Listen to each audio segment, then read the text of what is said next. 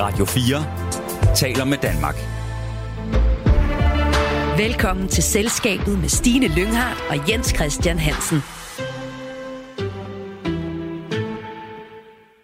Jens Christian, øh, hvilken erhvervsnyhed synes du har været den mest opsigtsvækkende i år? Huha, der har godt nok været meget, men jeg tænker, at 2022 vil være karakteriseret ved, at vi skal til at tale om det individuelle ansvar, det individuelle samfundsansvar for virksomheder og for det enkelte. Altså, vi har set krigen i Ukraine, som jo alle danske virksomheder skulle forholde sig til selvom du har en lovgivning, selvom du har et udenrigsministerium. Og vi har set fodboldspillere i Katar skulle øh, forsvare øh, menneskerettigheder, øh, inden de skulle spille fodbold. Så jeg vil sige sådan, og det er jo ikke, altså, kan man sige, det er ikke helt nyt, men det er nyt sådan, at det er braget igennem det der, jeg kalder det individuelle samfundsansvar. Så kan man så lide det eller ikke lide det. Men øh, 2022 har jo også været året, hvor vi har talt uhørt meget om prisen på smør hvor der for alvor er sat gang i udskiftningen af de gamle gasfyr, og hvor vi i tide og utide har tjekket vores strøm-app for at se, hvornår det er billigst at sætte vaskemaskinen i gang. Hvem havde troet, at øh, elpriser blev et af de helt store øh, samtaleemner i kantinen, var? Ja, jeg tror, det er det mest øh, søgte. Nu er det mest søgte på Google, er det ikke sådan, det er? Men jeg tror også, det er fordi, at vi har været vant til, at energi har været ikke gratis, men energi har ikke været dyrt. Altså, du tænder dine øh, elektriske maskiner, og så får du en regning, og ja, okay, og, og gas har været, øh, hvad skal man sige, øh, allemands eje. Og så pludselig, som en eksplosion, en revolution nærmest, så mange dobler prisen, og så betyder det noget på vores øh, husholdningsbudget. Så nu er der kommet en helt anden bevidsthed omkring Fuldstændig. det. Fuldstændig. Med ganske få dage tilbage af 2022 er det tid til at gøre status over året, der er gået. I løbet af den kommende time sender vi en særudgave af erhvervsmagasinet Selskabet, hvor vi ser tilbage på alt det, der er blevet talt om på chefkontoret, i bestyrelseslokalet og i kantinen i løbet af året. Og Jens Christian, det har jo øh, både været et år med fuld knald på kedlerne. Vi har haft en øh, rekordhøj beskæftigelse. Der er også øh, kommet gang i rejserne igen på bagkant af corona. Men det har jo også været et år, hvor øh, der har været store udfordringer og svære beslutninger for virksomhederne. Og hvor har vi talt meget om krise? Jamen altså, alt er krise, og ja, det har været nogle store krise. Altså hvis man siger, hvis man ligesom skal øh, graduere det, så kan du sige krig. Altså vi har krig i Ukraine, altså det er rigtig konventionel krig. Og så kom vi derned af alt andet af krise, og sådan er det jo ikke i virkelighedens verden. Altså når aktierne for eksempel er stedet i igen mange år, og så falder 10-15 procent, så er det krise, øh, bolig, krise, krise, krise. Jeg synes, vi har, og det er vi selv med til her i, i medierne, vi snakker om kriser, bare det er den, det mindste skvulp, øh, kan du sige. Lad os også lige høre, hvordan vores øh, gæst har oplevet året, der er gået. Vi har besøg af Jakob Brandt, som er administrerende direktør i SMV Danmark. Velkommen til selskabet, Jakob. Lad os øh, først lige høre, SMV Danmark, det står for de små og mellemstore virksomheder. Dem organiserer I 18.000 af. Så øh, hvis vi skal starte med de store linjer, hvad er det så, at øh, du særligt vil huske 2022 for?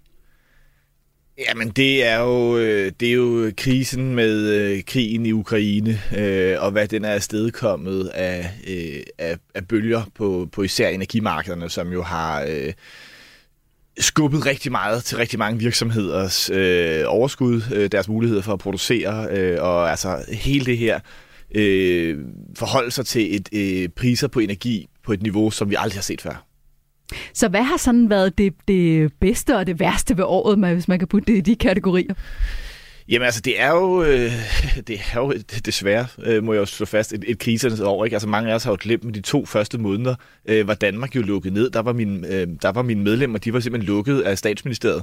Øh, det har vi allerede glemt, for corona det, det ligger så langt, øh, langt tilbage. Fordi så pludselig kom den her forfærdelige krig, som så har afstedkommet de her voldsomme energistigninger. Så, så, øh, så, så det er jo det dårlige. Øh, det gode er jo, at vi øh, rider øh, og gør det stadig. Måske har vi også reddet for, for godt på en, en, en højkonjunktursbølge oven på coronakrisen. Der blev pumpet voldsomt mange penge ud i samfundet for at undgå lige præcis en lavkonjunktur under coronakrisen. Men så må vi jo bare konstatere, at vi har jo haft mangel på arbejdskraft. Vi har fået rigtig, rigtig mange tusinder ud på arbejdsmarkedet, som ikke var på arbejdsmarkedet før. Og det er jo, det er jo den glade nyhed for 2022. Har du overrasket dig? øh, Har det overrasket dig, hvor stor... Nu ser jeg beskæftigelsen her sidst på 2022 år til at, til, til at falde, men nu ikke sådan voldsomt. Altså, har, har det overrasket dig som ekspert på området, at beskæftigelsen har kunne fastholdes øh, på så højt et niveau? Ja, det vil jeg sige. Ikke? Altså, det, er jo, det er jo overraskende, at øh, da, da mange af de lukkede erhverv, da de startede op igen, altså tag hele restaurationsbranchen, øh, så kunne de simpelthen ikke få ansatte af hoteller og restauranter. Altså, så vi har jo haft restauranter, som har øh, øh, kun åbent fem dage om ugen, fire dage om ugen, fordi de simpelthen må rationere den arbejdskraft, de har, til især at have åben øh, torsdag, torsdag til søndag. Øh, og det, det er jo helt nyt tid, man tænker, hvor blev alle de der medarbejdere af, som de havde engang, men de har fået jobs andre steder i økonomien, og det er jo super positivt. Men der er rigtig, rigtig mange af vores medlemmer, som har, øh, har svært ved at skaffe arbejdskraft, og det betyder jo også, at der er omsætning, de ikke kunne have haft, og skattebetalinger, de ikke kunne, kunne lave. Så på den måde er Danmark jo som samfund gået et lip af, af rigtig meget værdi. Hvis vi ser på det på det mere øh, personlige plan, har 2022 så været et travlt år for dig? Jamen, det er altid travlt at repræsentere de små og mellemstore virksomheder. Øh, jeg synes, det har måske været lidt mindre travlt end det, vi kom ud af, men corona var også noget helt særligt. Altså, som erhvervsorganisation må man bare sige, når, når ens medlemmer bliver lukket ved lov, øh, så, så, så kræver det øh, rigtig, rigtig meget arbejde for os med at være i tæt dialog med, med politikerne øh, og sikre, at vi, vi fik bragt dem igennem og sige, okay, det her samfundsansvar, som mange talte om, øh, det skal vi også lige huske, øh, at de her virksomheder, de, de, de har altså også brug for samfundet, når man dikterer åbningstiden øh, i deres forretninger. Ja, altså, øh, nu siger vi SMV, og det er de små og mellemstore virksomheder, du har lige præsenteret det. Men altså, hvad er jeres vigtigste arbejde? Du var måske en lille smule inde i det, det politiske. Altså, I repræsenterer... Du løber rundt på gangene på Christiansborg, er det korrekt opfattet? Og skal øh, forbedre disse rammevilkår for, for de små og mellemstore virksomheder. De store, de kan nok selv og har andre organisationer.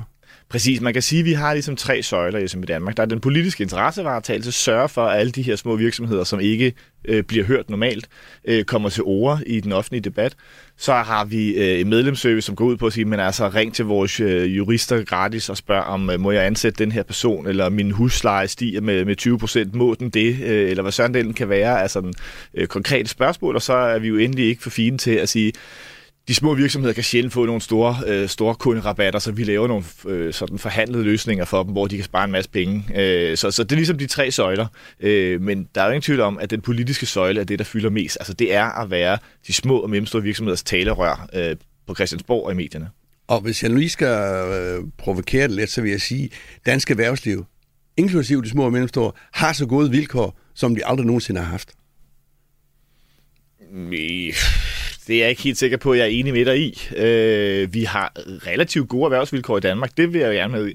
Men om det er det bedste, vi nogensinde har haft, altså jeg synes, vi har igennem øh, den, den seneste regeringsperiode oplevet nogle voldsomme tilbageskridt. Ikke? Det er jo noget af det, vi kan håbe på, at den, den nye regering får rodet bod på sådan noget generationsskifte øh, skat og administrative byrder og i det hele taget beskatningen af øh, når folk gør en ekstra indsats, og så hele det grundlæggende, som vi talte om før, mangel på arbejdskraft. Vi bliver nødt til at have arbejdskraft tilgængeligt i vores virksomheder, ellers så, så kan vi jo ikke øh, drive en forretning. Og nu øh, står vi så her på kanten af et øh, nyt år. Vi siger farvel til et år, og vi er på vej ind i et nyt. Er der nogle særlige refleksioner, du gør dig i forbindelse med sådan et årsskifte? Jamen det er der jo altid. Øh, man tror jo, øh, man, man ved, hvad det er, man skal, hvad man skal ind i. Ikke? Altså, øh, SMB Danmarks bestyrelse har besluttet for sådan to mærkesager, som hedder, at vi skal kigge på, på det administrative byråkrati øh, fordi vi binder øh, for 15 milliarder kroner øh, værditab på indberetninger til den offentlige sektor alene i SMV'erne. Kan vi ikke bruge det mere hensigtsmæssigt, men, men også sådan noget med at sige, hvad er de små og mellemstore virksomheders rolle i samfundet? Øh, det skal vi også have mere fokus på, fordi det er jo de små og mellemstore virksomheder, som i høj grad øh, har elevpladserne ude i det her landområder, som vi taler så meget om, land-by-diskussionen. Det er dem, der skaber arbejdspladserne til elevernes forældre. Det er dem, som øh, giver tilskud til den lokale håndboldklub. Alt det, øh, det har man det lidt med at glemme, fordi øh, de virksomheder, man ser, det er de 100 største navngivende virksomheder. Men ryggraden i dansk økonomi, det er altså det er de små og mellemstore virksomheder. Øh, nu nævnte du det der øh, byråkrati, og øh, nu er jeg øh, uheldigvis øh, så gammel, så jeg kan huske rigtig mange regeringer tilbage og erhvervsminister. Og jeg tror, hvis samtlige nye ministre, der er til regeringen, så siger de, at vi skal have styr på det administrative bøvl. Og at de, helt det administrative, du er selv inde på det 15 milliarder. Øh, øh, sådan. Altså, kan man det i en verden? Øh, øh, men selvfølgelig skal man arbejde, det er godt klar over. Men er det realistisk at få det der ned? Og hvordan skal det så mere konkret? Altså, det er jo et politisk øh, ja. ansvar selvfølgelig. Ja, det kan man, øh, hvis man vil, men man skal gå hårdhændet til, til værk. Vi skal ikke have lettet nødeafgift og sådan nogle små ting. Vi skal simpelthen ind og kigge på nogle af de der overordnede kontrolregimer, hvor vi måske skal have mere tillid øh, og mindre kontrol. Og det mener jeg helt sikkert øh, kan lade sig gøre. Og, og min pointe er at sige, hvorfor jeg tror på det nu, det er fordi, nu mangler vi arbejdskraft. Vi har ikke råd til, at folk sidder og flytter papir, der ikke giver værdi. Så der er også nok at tage fat på i 2023, og sådan fik vi ridset de store linjer op. Men lad os prøve at se lidt nærmere på nogle af de store begivenheder, vi særligt vil huske 2022 for. Du lytter til Selskabet på Radio 4.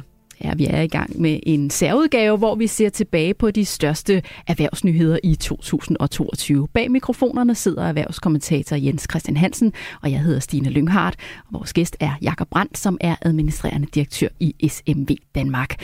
Og noget af det, som der er helt sikkert er blevet talt om, både på chefkontoret og i kantinen, det er jo altså de stigende priser, som vi alle sammen har mærket på vores egen pengepunkt. Det begyndte faktisk allerede sidste år at blive dyrere at fylde indkøbskurven og skaffe taler, og i løbet af 2022 har vi skulle have flere og flere penge op af lommen for at købe de samme varer. Lad os lige prøve at høre, hvad det er, vi har talt om her i selskabet i løbet af året.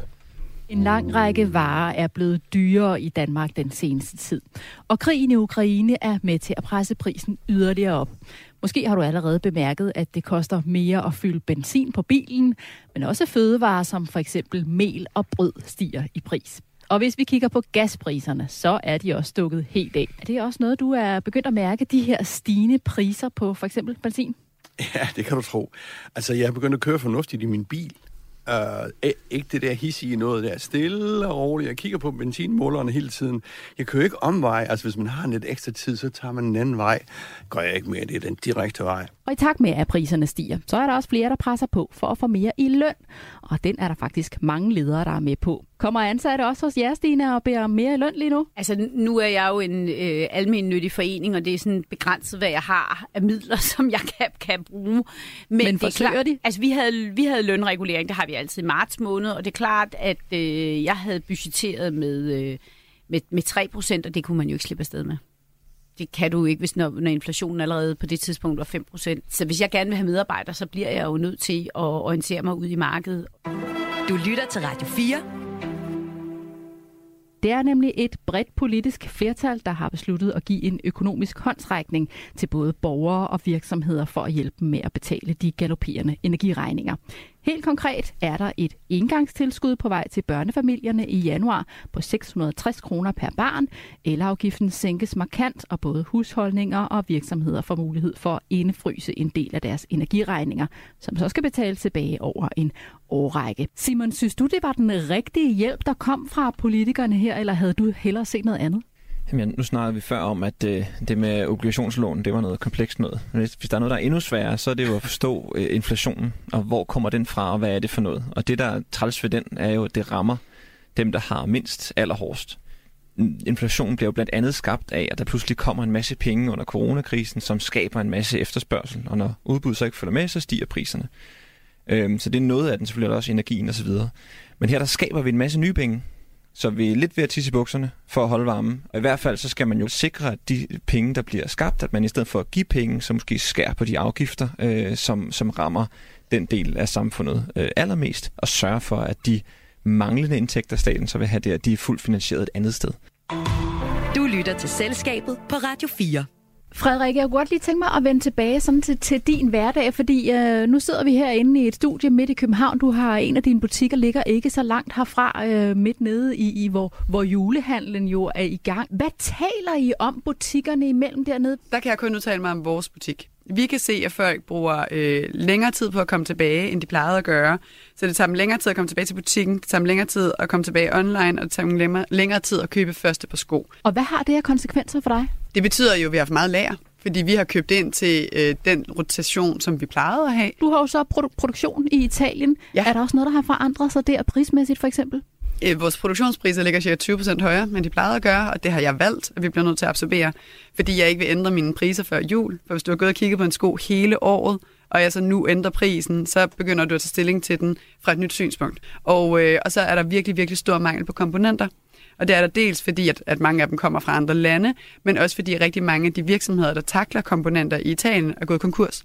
Så hvor der plejede at være øh, fire mænd i vores område, der lavede hæle, nu er der en. Ja, sådan fortalte Frederik Antoni Schmidt fra Rockamore. Jakob, er det tilsvarende oplevelser, I hører om ude i de små og mellemstore virksomheder?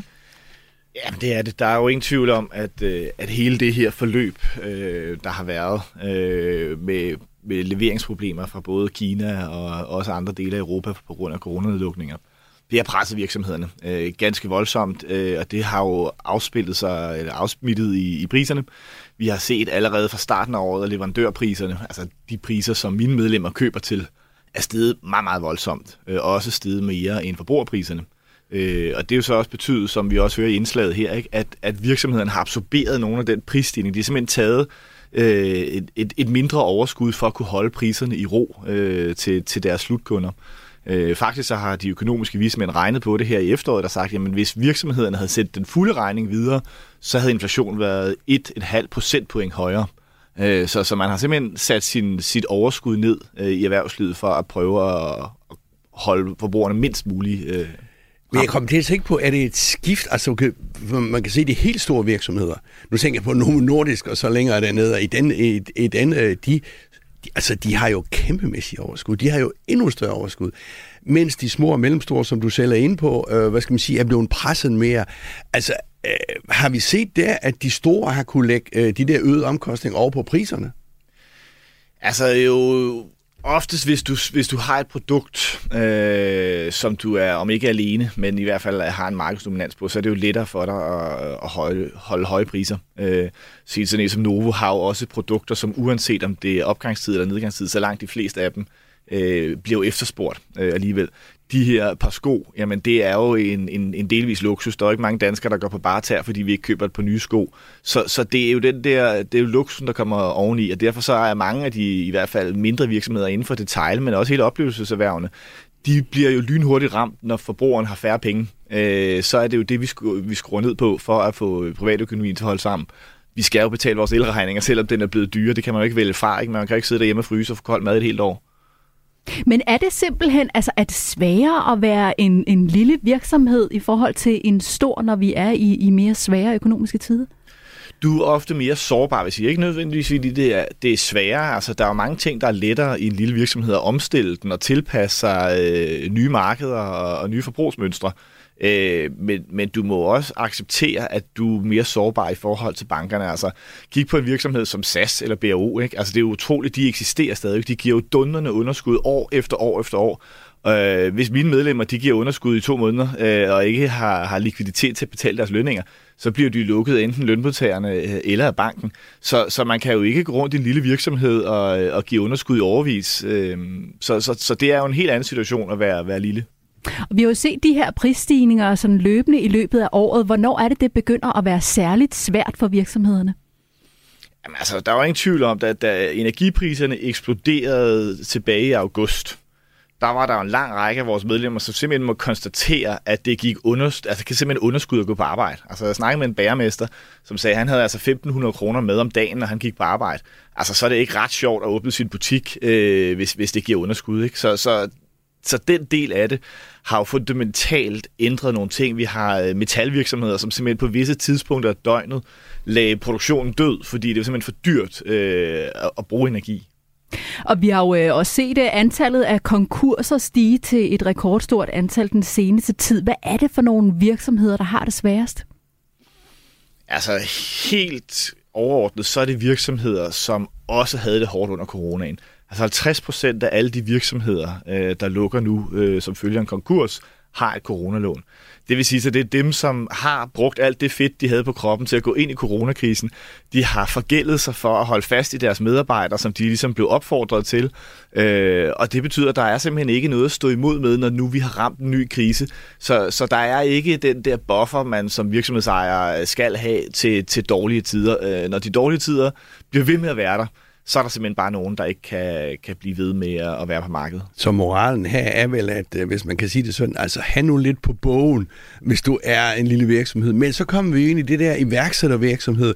Altså der har man jo ikke penge på bogen, fordi der er man jo afhængig af øh, enten investorer eller bank øh, øh, øh, likviditet andre steder fra. Så det er vel svært for de der små, øh, altså, dine medlemmer at få, de helt små i hvert fald, øh, at få penge på bogen, ikke? Det er det, og langt de fleste af dem, der, der låner de jo deres private økonomi. Ikke? Så tager de jo et lån i huset, eller de sælger bilen, eller altså... Så, så, så man lægger jo virkelig hånden på kogepladen, øh, og har gjort det i meget, meget høj grad. Det er også det, der er så sørgeligt ved den her coronakrise, det er rigtig mange af de små selvstændige, som har kæmpet for at, at komme igennem det her. Ikke? Altså, hvis deres virksomhed ender med at lukke, så, så, går de på, øh, så går de på røven med, med en personlig gæld, øh, som de så først skal begynde at betale af på, på nogle gange flere millioner. Jeg, jeg hører dig lidt sige, øh, nu må du jo korrigere mig, at de der coronalån og, og udskydelse af moms og hvad det her, hvor godt var det jo. Altså de virksomheder, der havde det svært på det tidspunkt, og nu øh, taler vi meget kynisk her, men det er jo også en markedsøkonomi, man går ned, og man starter nye virksomheder. Altså, var det en fejl at smage så mange? Jeg tror, er det ikke coronalån på 50, 50.000 øh, øh, coronalån før 50.000? Var det en fejl? Øh, både ja og nej. Altså fejlen er jo, at, og så spoler vi helt tilbage til foråret 2020, øh, der havde vi jo i epidemiloven øh, en paragraf, som sagde, at hvis virksomheder bliver lukket ned som følge at man vil inddæmme noget smitte, så skal virksomhederne have fuld kompensation fra samfundet. Også for deres overskud. Men det valgte regeringen jo i al hue og hej øh, at, at fjerne den paragraf øh, så hurtigt, at ingen øh, nåede at registrere den, før Folketinget havde vedtaget den. Og så havde man jo sådan set afskaffet den her erstatning. Altså i bund og grund, så er det jo en, en øh, ekspropriering af folks frie virke, når der er når ens øh, åbningstid bliver dikteret i Folketingssalen. Øh, og det skal man selvfølgelig kompensation for.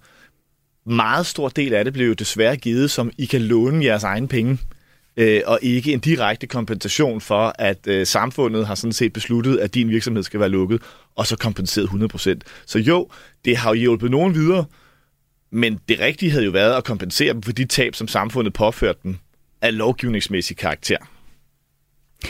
Hvad er jeres forventninger til, til 2023 i forhold til antallet af konkurser og, og det her med, at der er mange, der har svært ved, ved de sine priser? Det kommer til at være højt. Altså det, det tror jeg kommer til at være højt i hele 2023. Vi kommer nok her hen over vinteren, tror jeg, til, det er mit bud, øh, at det topper. Øh, fordi der vil være nogen, som, øh, som skulle have været gået konkurs, også under normale omstændigheder under coronakrisen, fordi der var konkurstallene jo faktisk rekordlave, øh, men som lige præcis er blevet holdt levende på grund af, at man har haft mulighed for at, at skaffe en likviditet til at holde butikken kørende. Så de skal lukke, og dem, dem tror jeg, der bliver ryddet op i nu, fordi når de så bliver præsenteret for de her høje energipriser, og måske en forbrugerøkonomi, der svigter, fordi folk begynder at blive bekymret for privatøkonomien, øh, så får vi mange konkurser det næste og det halvår. Virkelig, hører jeg dig sige, at det er i virkeligheden meget godt, at der lige bliver, bliver ryddet lidt op, om man må, så må sige. Jamen sådan er markedsøkonomien. Ikke? Altså, de virksomheder, som ikke er produktive eller har nogle produkter, som, som man kan sælge på markedet, de skal jo sådan set lukke. Kunsten er, at vi får dem lukket øh, i god ro og orden, så man ikke øh, lukker med gæld, og man ikke skubber en masse ubetalte regninger til nogle andre leverandører, fordi så kan vi se andre virksomheder gå konkurs, fordi de ikke får deres penge, på trods af, at det faktisk ellers var sunde virksomheder. Svære virksomheder kan jo også gøre, at man øh, begynder at gøre ting på, på nye måder og se nye muligheder. Oplever du, at der også kan komme noget godt ud af svære tider? Jamen, det kan vi faktisk. Der kom lige en rapport fra Danmarks Statistik øh, i går, som kiggede på coronakrisen og på mikrovirksomhederne i særdeleshed, øh, hvor den konkluderer entydigt, at, at innovationsindsatsen øh, i de små virksomheder har været enorm. Altså rigtig mange har simpelthen øh, genopfundet sig selv, genopfundet nye salgskanaler, altså tænkt meget, meget nyt, fordi ellers så, så blev de lukket. Ikke? Og det er jo det, der er kendetegnende ved de små og mellemstore virksomheder, det er, der er meget kort fra tanke til handling. Så når ejeren får en god idé, og han har måske haft gode idéer liggende i skuffen, som han ikke har haft tid til øh, at gøre noget ved, men de er altså kommet ud af skuffen, og så, øh, så er der sket en fornyelse. Og på den måde nåede vi omkring de stigende priser, som rigtig mange af os har været optaget af i løbet af året. Om lidt skal vi se tilbage på en anden af årets helt store begivenheder, nemlig krigen i Ukraine. Det var den 24. februar, at russiske tropper rykkede ind over grænsen til Ukraine og begyndte at angribe. Og det var en begivenhed, som en række danske virksomheder måtte forholde sig til, og nogen skulle træffe nogle svære beslutninger på meget kort tid. Lyt med efter nyhederne her på Radio 4. 4 taler med Danmark.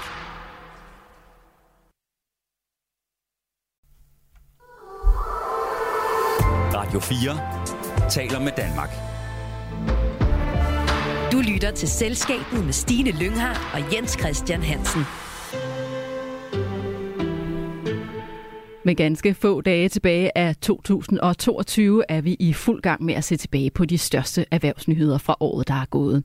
Vi har netop talt om de stigende priser, som både forbrugere og virksomheder kan mærke på egen pengepunkt. Om lidt skal vi tale om, hvilke tanker krigen i Ukraine har sat gang i hos de danske virksomheder.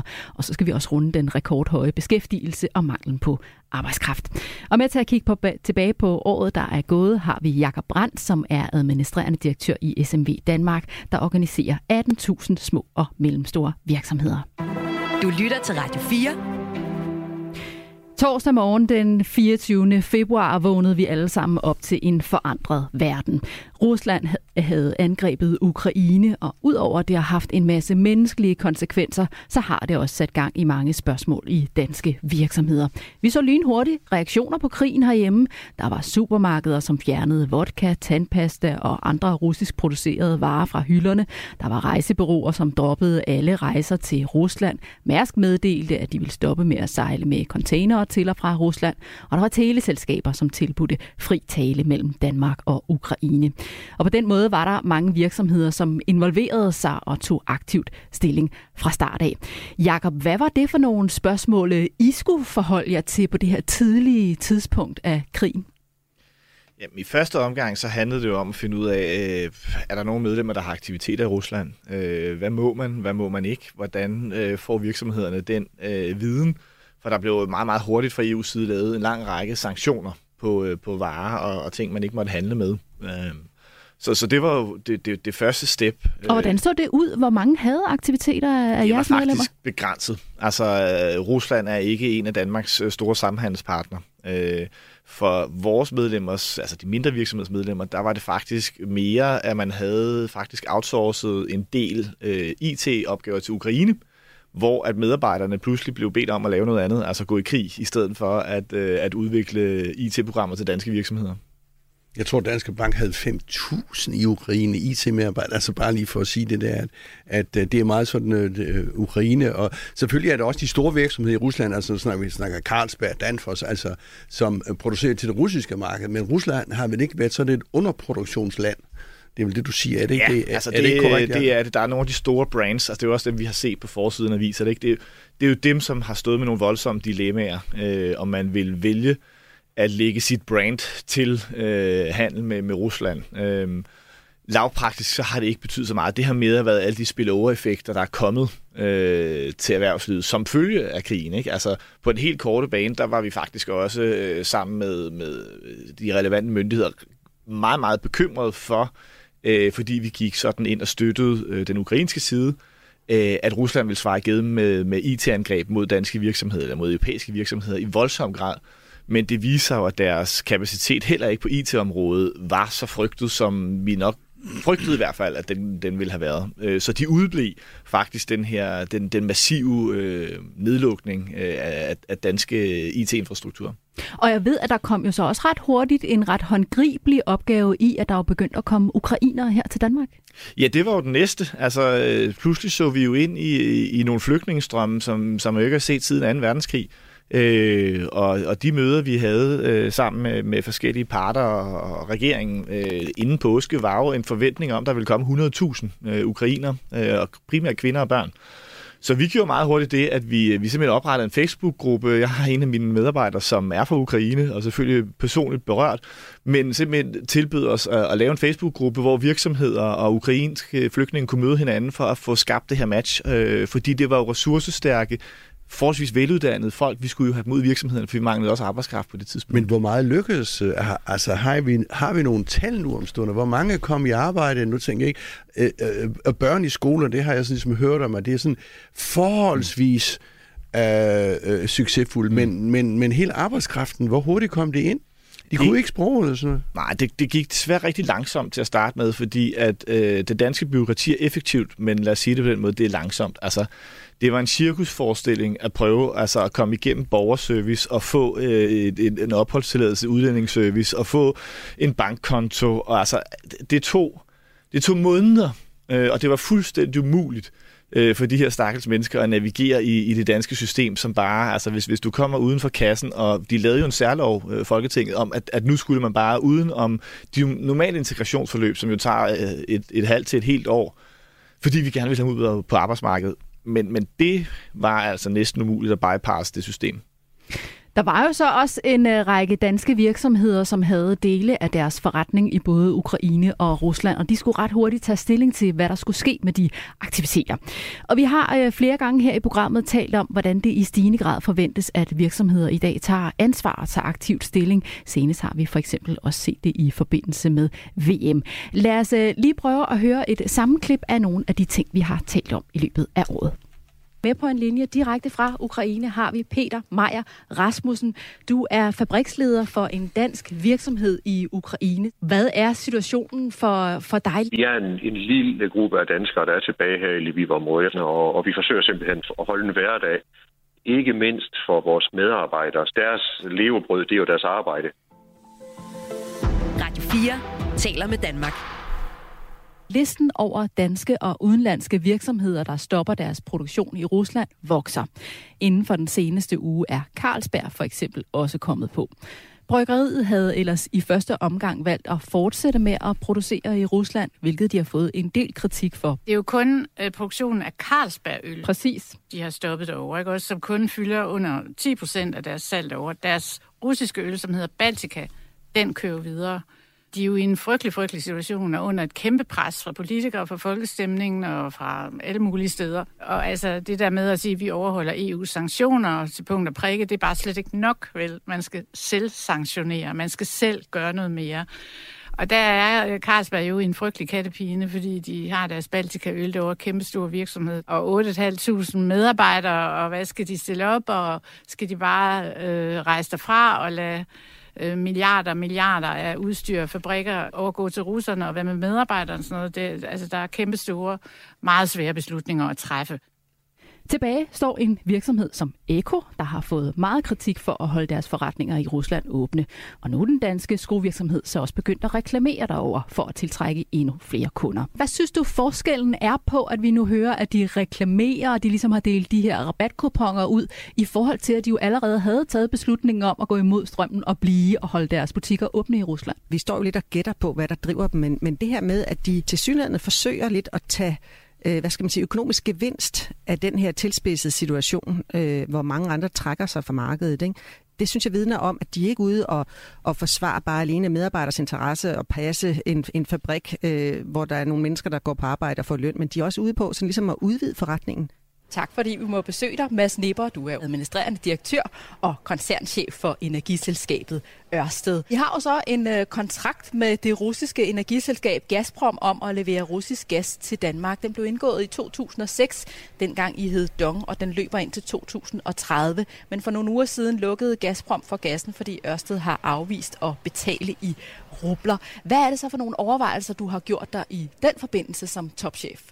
Jamen altså, det, det er klart, at den gaskontrakt har jo selv, til trods for, at det er jo en, en lille bitte bitte og en, en historisk del af vores forretning, som vi allerede har sagt, vi ikke, når vi udløbet ikke forlænger, så er det jo den, jeg har brugt relativt meget tid på. Øh, både fordi, at, at lige til at starte med, var der jo rigtig mange mennesker, der sagde, at den skal vi bare gå ud af.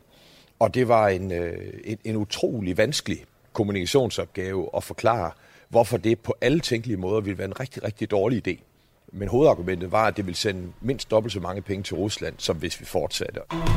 Du lytter til Selskabet på Radio 4. Når VM i fodbold fløjtes i gang i Katar på søndag, så bliver det uden det officielle Danmark og herrelandsholdets sponsorer på lægterne. Louise Iv, også en af hovedsponsorerne i Forenet Kredit. Hvorfor tager I ikke afsted til Katar og bakker op om det danske herrelandshold, som I nu også spytter penge i? Nu ved jeg godt, det fylder utrolig meget i medierne lige i de her uger, fordi landsholdet netop er rejst afsted. Men faktisk meldte vi det ud allerede for et år siden, da vi indgik sponsoratet med DBU, at vi ikke ønskede at være synlige i forbindelse med VM. Og det var øh, for os helt naturligt, fordi vi er en øh, demokratisk forening. Vi står for nogle helt andre ting, og, og formålet med sponsoratet var i høj grad at støtte op om dansk fodbold, øh, bredde fodbolden, foreningslivet. Vi er sponsorer for dansk fodbold, men ikke for FIFA og ikke for VM. Ja, det var altså et øh, sammenklip fra året, der er gået, og Jens Christian, du nævnte jo også det her med, at du oplever, at der er kommet øh, mere fokus på det her med, at virksomhederne skal tage et, et individuelt ansvar. Hvorfor er det, at vi har set den udvikling?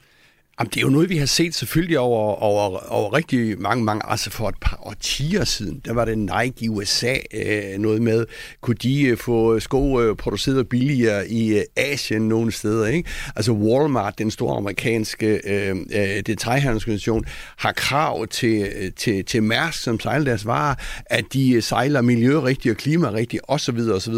Så det har jo været på vej, men jeg synes bare, at den her krig i Ukraine, meget øh, kontant viste, at det, det, det der med kun at holde dig inden for lovgivningens rammer, øh, rammer, vi skal sige det sådan, altså, man skal jo huske, den danske øh, regering handler jo vildt med, eller hvad hedder det, øh, har jo øh, kontakter i Katar og, og, og alle mulige steder. Altså, det er det der med, at i hvert fald de store virksomheder, så kan vi vende tilbage til de små virksomheder, men de store virksomheder, øh, de skal tage et ansvar, et samfundsansvar, ud over det, som er, øh, hvad skal man sige, en del af lovgivningen. Men hvem er det, der forventer det? Jamen, det gør kunder. Uh, og det gør underleverandører, som jeg ser Walmart, Nike og hvad de hedder alle sammen, og sådan hele kæden uh, og folkestemningen, og der er masser af NGO-bevægelser osv. osv. Så det der med, at du uh, også skal tage et, et et ansvar. Altså man ser også i højere grad nu, virksomheder sådan har et purpose. Altså hvorfor er vi i grund til her i verden? Hvad er det, vi skal? Og det kan være meget højhelligt, men det er også blandt andet det der med, at du har et, et, et, et, et bredere samfundsansvar. Og hvilke konsekvenser har det så, hvis man står på den forkerte side af, af folkestemningen, for eksempel? Jamen, det kan vi jo se. Helt det, det mest kontante eksempel er vel, som du nævnte, Eko, øh, som jo øh, fortsætter i Rusland. Øh, de tjener meget store penge derovre. Det er et kæmpe marked, eller forholdsvis stort marked for dem. Øh, og de er jo blevet banket ned under, under, under gulvbrænden. Jeg er spændt på at se, hvad det betyder i den vestlige verden, øh, og i, i hvert fald i Europa over de næste par år for Eko. Jakob, oplever du også, at det i højere grad forventes, at virksomhederne tydeliggør deres øh, værdier, og de tager aktivt standpunkt, hvad end vi taler øh, krig, klima, menneskerettigheder, diversitet, eller hvad det nu ellers kan være? Ja, det gør jeg, og der er ingen tvivl om, jo mere kendt du er i offentligheden, jo større forpligtelser øh, er der til det. Altså, du kan bedre gå under radaren, hvis du er underleverandør øh, til, til en eller anden virksomhed, men, men så sker der det, som Jens Christian siger, så, så bliver der stillet nogle krav i de der leverandørkontrakter, fordi hvis de store øh, danske flagskibe skal kunne stå på mål for, om det er bæredygtighed eller menneskerettighed, hvad søren det er, så skal de sørge for, at dem, de handler sammen med, øh, også har styr på deres butik. Og derfor så er kravene sådan set øh, nogen, der, noget, der rammer øh, stort set alle danske virksomheder. Og hvad betyder det for virksomhederne, at der er de krav og forventninger?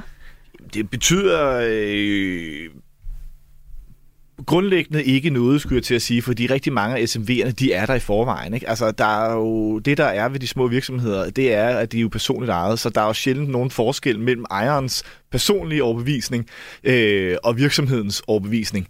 Øh, og de fleste danskere køber jo ind på, på al den her ordentlighed, øh, som, som vores samfund er bygget på, og derfor så er det også de værdier, der er ude i de små og mellemstore virksomheder. Der, hvor det får et bagside, det er, når at øh, Europakommissionen får sådan en idé om, at nu skal vi sætte det system. Øh, og så kommer der bunker af papir og afrapporteringer på klima, øh, på, på hele bæredygtighedsdelen. Altså, som, hvad mener du med, at jeg skal sætte det i system? Hvad er det problemet? Jamen, det vil sige så, at, at for at, at de større virksomheder enten kan få, få lån i en bank, eller pensionskasserne vil investere i dem, jamen så, så kræver det, at de store virksomheder fra årsskiftet næste år kommer til at, øh, at lave sådan noget ESG-rapportering, hedder det, altså bæredygtighedsrapportering, hvor de simpelthen sætter sig ned og laver et regnskab for, hvor bæredygtige de er.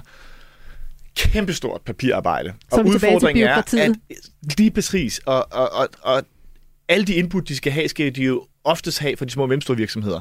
Og så pålægger man altså simpelthen hele øh, leverandørkæden i erhvervslivet nogle kæmpe store administrative byrder, som øh, altså bliver regnet i mindst to milliard kroner øh, af tab, som der bliver brugt på det her. Ikke?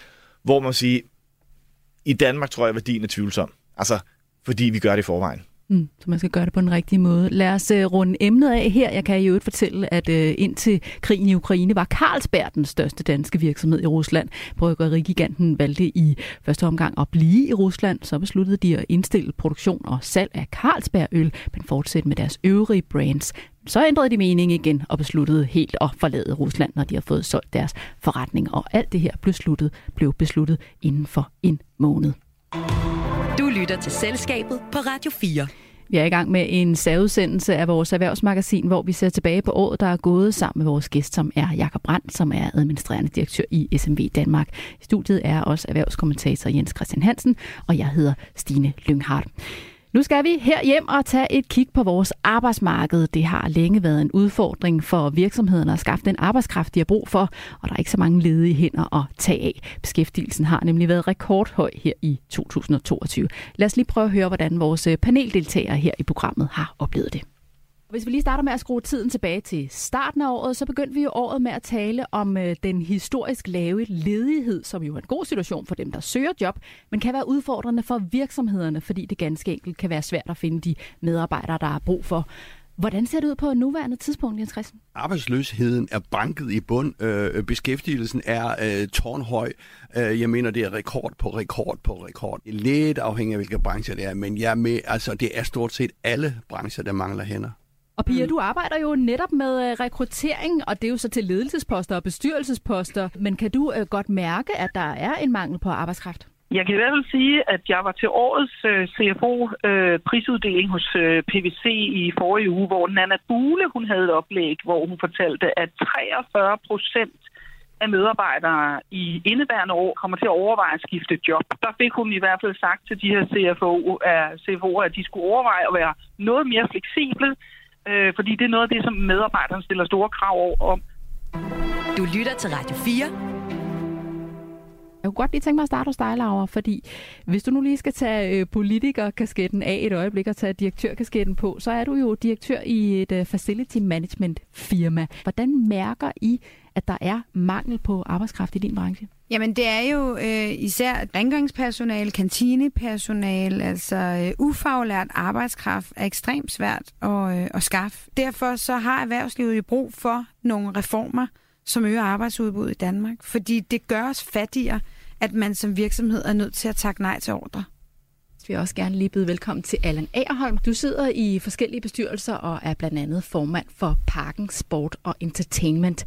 Men så har du altså også engageret dig i et badehotel på Lolland, Bandholm ja. Badehotel, mm-hmm. som vi har fulgt lidt med i her programmet.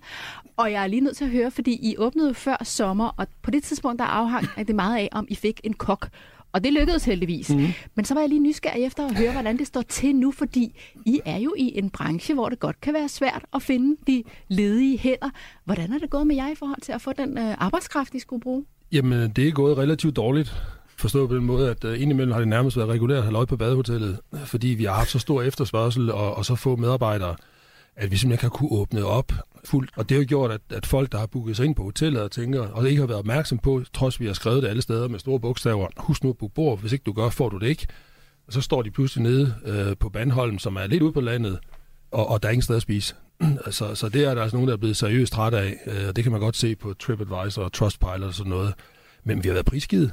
Der er ikke folk at finde, og, og det er jo ikke et Bandholm-problem, øh, det her. Det er et øh, europæisk problem. Sådan lød det altså fra Allan Agerholm. Jakob, hvordan ser det ud med at få besat de ledige stillinger lige nu? Er det stadig en udfordring for virksomhederne at skaffe den arbejdskraft, de har brug for? Ja, det er det faktisk. Altså, vi har stadig tårnhøj beskæftigelse, vi har også et ret højt øh, aktivitetsniveau. Øh, men situationen kan godt se lidt anderledes ud, når vi kommer ind i, i 23. Øh, men, men 22 har været øh, præget af et brandvarmt øh, arbejdsmarked. Og hvad betyder det for virksomhederne, at de mangler den arbejdskraft? Jamen det betyder, at, at som vi jo også hører restauratøren sige her, ikke, at, at vi må takke nej til ordre. Ikke? Altså her der er det jamen, gæster, der gerne vil ind og, og sætte sig ved et bord og, og købe noget i din forretning, kommer man til at afvise, fordi man simpelthen ikke kan levere den ydelse. Øh, og det taber øh, virksomhedsejerne på, det taber samfundet på, så øh, det er jo sådan set øh, rigtig, rigtig skidt, øh, at vi ikke har været i stand til at skaffe den arbejdskraft, som, øh, som vores virksomhed skriger på. Hvis du skulle komme med et råd til politikerne, skaffe mere arbejdskraft, hvad er det så? Altså er det at, skal vi have den på udlandet? Altså vi kan jo ikke grave dem op af jorden herhjemme. Altså skal vi have den på udlandet? Eller hvad er det, e- det, det ene gode råd? Vi skal, ja, hvis, hvis der kun er et, så, så, så det mest quick fix, der er, det er nok at få sænket beløbsgrænsen, så vi kan få, få noget mere arbejdskraft ind på udlandet. Hvordan ser det egentlig ud med, øh, med øh, rejse- og oplevelsesindustrien her på bagkant af corona, hvor vi jo er begyndt at, at rejse igen? Altså, du er lidt inde på det her med, at det, er jo, at det er jo nogle medarbejdere, som har været ude og lave nogle andre ting. Hvordan ser det så ud for den industri? Øh, det så faktisk rigtig godt ud, efter øh, at vi fik åbnet fra, fra så at sige, coronasluserne. Altså danskerne havde et øh, eksorbitant behov for at se hinanden og gå på restaurant og, og komme ud og rejse og bruge alle de penge, som der bare havde stået og hobet sig op. Øh, man havde købt alle de fladskærme, man havde brug for, øh, så man ville ud og have oplevelser. Øh, og det har præget branchen hen over hele sommeren. Ikke? Mangel på arbejdskraft, lyntravlt, øh, og faktisk også på trods af de høje prisstigninger af energipriserne i august måned, så så vi ikke den store afmatning den er ved at komme nu. Nu begynder øh, danskerne at, øh, at gøre, som de plejer i kriser. Holde på pengene og skære ned på oplevelserne. Og hvad er så jeres forventninger til, til 2023? Jamen altså, jeg er nok mere pessimistisk, end øh, når man ser regeringsøkonomer og, øh, og, og bankøkonomerne. Øh, når jeg kigger ind i, øh, i vores medlemmer, og vi, vi spørger dem, så ser det rigtig sort ud for byggesektoren. Øh, byggesektoren plejer altid at være øh, frontløber. Når den bliver ramt, så kommer der konkurs, og der spreder sig i vandet, og så rammer det, rammer det andre brancher efterfølgende. Det bliver helt sikkert et område, vi kommer til at følge med i, også i det nye år. Du lytter til Selskabet på Radio 4.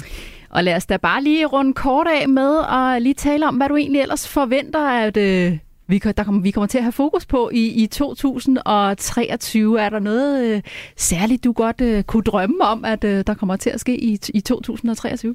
Altså helt strukturelt, så bliver vi nødt til at forholde os til, at vi har underprioriteret vores erhvervsuddannelser voldsomt i årtier. Altså optaget på erhvervsuddannelserne faldt i 2022 med 18 procent, og i forvejen står vi i en situation, hvor vi kan se, at om 10 år mangler vi 80.000 med en faglært uddannelse hele den grønne omstilling er fuldstændig ulassergørligt, hvis vi ikke har elektrikere og smede og, og en lang række af de her erhvervsfaglige uddannelser. Men prestigen er simpelthen faldet for de her uddannelser, og, øh, og økonomien er ikke til stede til, vi kan lave nogle ordentlige det er jo noget, vi har snakket om rigtig meget om her i Radio 4, altså de der erhvervsuddannelser, men hvad fanden, altså skal man øh, gøre for at få øh, ind på disse erhvervsuddannelser? Skal de have ekstra flere penge, de unge? De skal ikke de unge, men skolerne skal have flere penge, og så tror jeg, vi strukturelt skal kigge på noget af det, man har gjort på Bornholm, hvor man slår gymnasier og erhvervsskoler sammen. Det kommer vi altså til at tale mere om i 2023. Jeg håber, at I øh, begge kommer rigtig godt ind i det nye år, og det gælder selvfølgelig også alle jer, der lytter til programmet og har lyttet til selskabet i løbet af året. Jeg håber, vi høres ved i det nye år. Tak til dig, Jakob Brandt, administrerende direktør i SMV Danmark, fordi du vil hjælpe os med at se tilbage på året, der er gået. Og tusind nok, og tak også til dig, Jens Christian. Det har været en fornøjelse at stå ved siden af dig her i studiet uge efter uge. Jeg glæder mig til, at vi ses i det nye år. Vores program produceres som altid af Beam Audio Agency for Radio 4. Skål og rigtig godt nytår derude. Må det bringe mange flere gode nyheder, færre bekymringer og kriser og flere quizzer. Først er det tid til en quiz. Vi tester, hvor godt I egentlig har fulgt med i ugens erhvervsnyheder. Du var lige ved at få vandet galt, Jens Ja, men jeg, jeg, bliver rystet, jeg bliver rystet hver gang, du nævner det. Det var den der quiz, så skal du Nå. være sød ved Det skal jeg nok. Jeg er stødt på et uh, lidt usædvanligt jobopslag. Der er et amerikansk firma, som søger en ny medarbejder. Den her nyhed er altså nået hele vejen til CNN og Finans her i Danmark, og det er selvfølgelig, fordi det er et lidt usædvanligt job, der bliver søgt en kandidat til. Og I skal nu gætte, hvad det er for en medarbejder, firmaet søger i et nyt jobopslag. Er det en biografkæde, som søger en ny medarbejder, der skal teste biografoplevelsen med alt, hvad det indebærer? Er det et øh, madrasfirma, som søger en person med et ekstra godt sovehjerte? Eller er det et rejsebureau, som søger en medarbejder, der skal rejse rundt i verden til alle de femstjernede hoteller? Altså, jeg ved godt, hvilket job jeg vil have. Det er det sidste. ja, det vil være mit næste ja, Pia. det vil være det sidste. Du tager den der, man tager rundt. Ja, vil være, det tror jeg faktisk også var det, jeg vil tage. Ja. Vi skal se, hvor godt I har fulgt med Jeg har fulgt ugens. meget dårligt med. Ja, jeg også så travlt. Der er andre ting, I har travlt med for tiden. Ja. Jamen, så lad os afgøre den her. Jeg vandt 1-0. der er også noget med, at du er lidt bagud på point. Er det ikke rigtigt, Jens Christian? Så blev der meget stille over. I dagens quiz gælder det om at være hurtigst på aftrækkeren. Så hvis man tror, man har svaret på mit spørgsmål, så er det bare op med lappen. Der er en ny discountkæde på vej. Det er en kæde, som vil skære helt ind til benet og sælge varer til den laveste. Balt, uh, Balthasar fra uh, Selling. Det er rigtigt. Bals, uh, ja, Bals, ja, Bals, uh, sal, ba- Nordic Baltic eller Baltic. der er et eller andet. Ja, det er Sallings nye. Du sagde, at vi måtte række hånden op. Det sagde jeg. Det er rigtigt. Det var ikke helt det rigtige navn. Det var derfor, jeg grinede lidt. Men prøv at høre. Den hedder Basalt. Vi skal til en uh, rund fødselsdag i dag. Kender du nogen, som uh, fylder rundt her i december? Jens Christian? Uh, ja. Hvem er det? Mig selv. Men det er vel ikke mig, du har tænkt på. Nu begynder, nu begynder det at løbe koldt ned ad ryggen på dig. Tror du, quizzen handler om dig? Bare rolig, det er, det er ikke dig, quizzen skal handle om i dag. Det er nemlig noget andet, som er fyldt rundt i den forgangne weekend. Ved I, hvad det er? Fordi så kan man score pointet rigtig hårdt. Åh, oh, Henrik har straks en finger i vejret. Du har SMS 30 år. Men prøv at høre det rigtigt. Og Jens Christian, nu nævnte det jo selv. Du har jo også en rund fødselsdag på vej 70 flotte år. Hvorfor trækker du ikke mine derovre? Ja, nu ser han om muligt endnu mere mellemfornøjet ud. Det må du ikke, altså, øh, ligesom man ikke spørger om en kvindes alder, så spørger du heller om en ældre mands alder. Nej, men ved du hvad, du har, selv, meget... faktisk selv sagt det i radioen for ikke så lang tid siden. Nej, det Nå. Og øh, tillykke her tak. fra selskabet. Radio 4 taler med Danmark.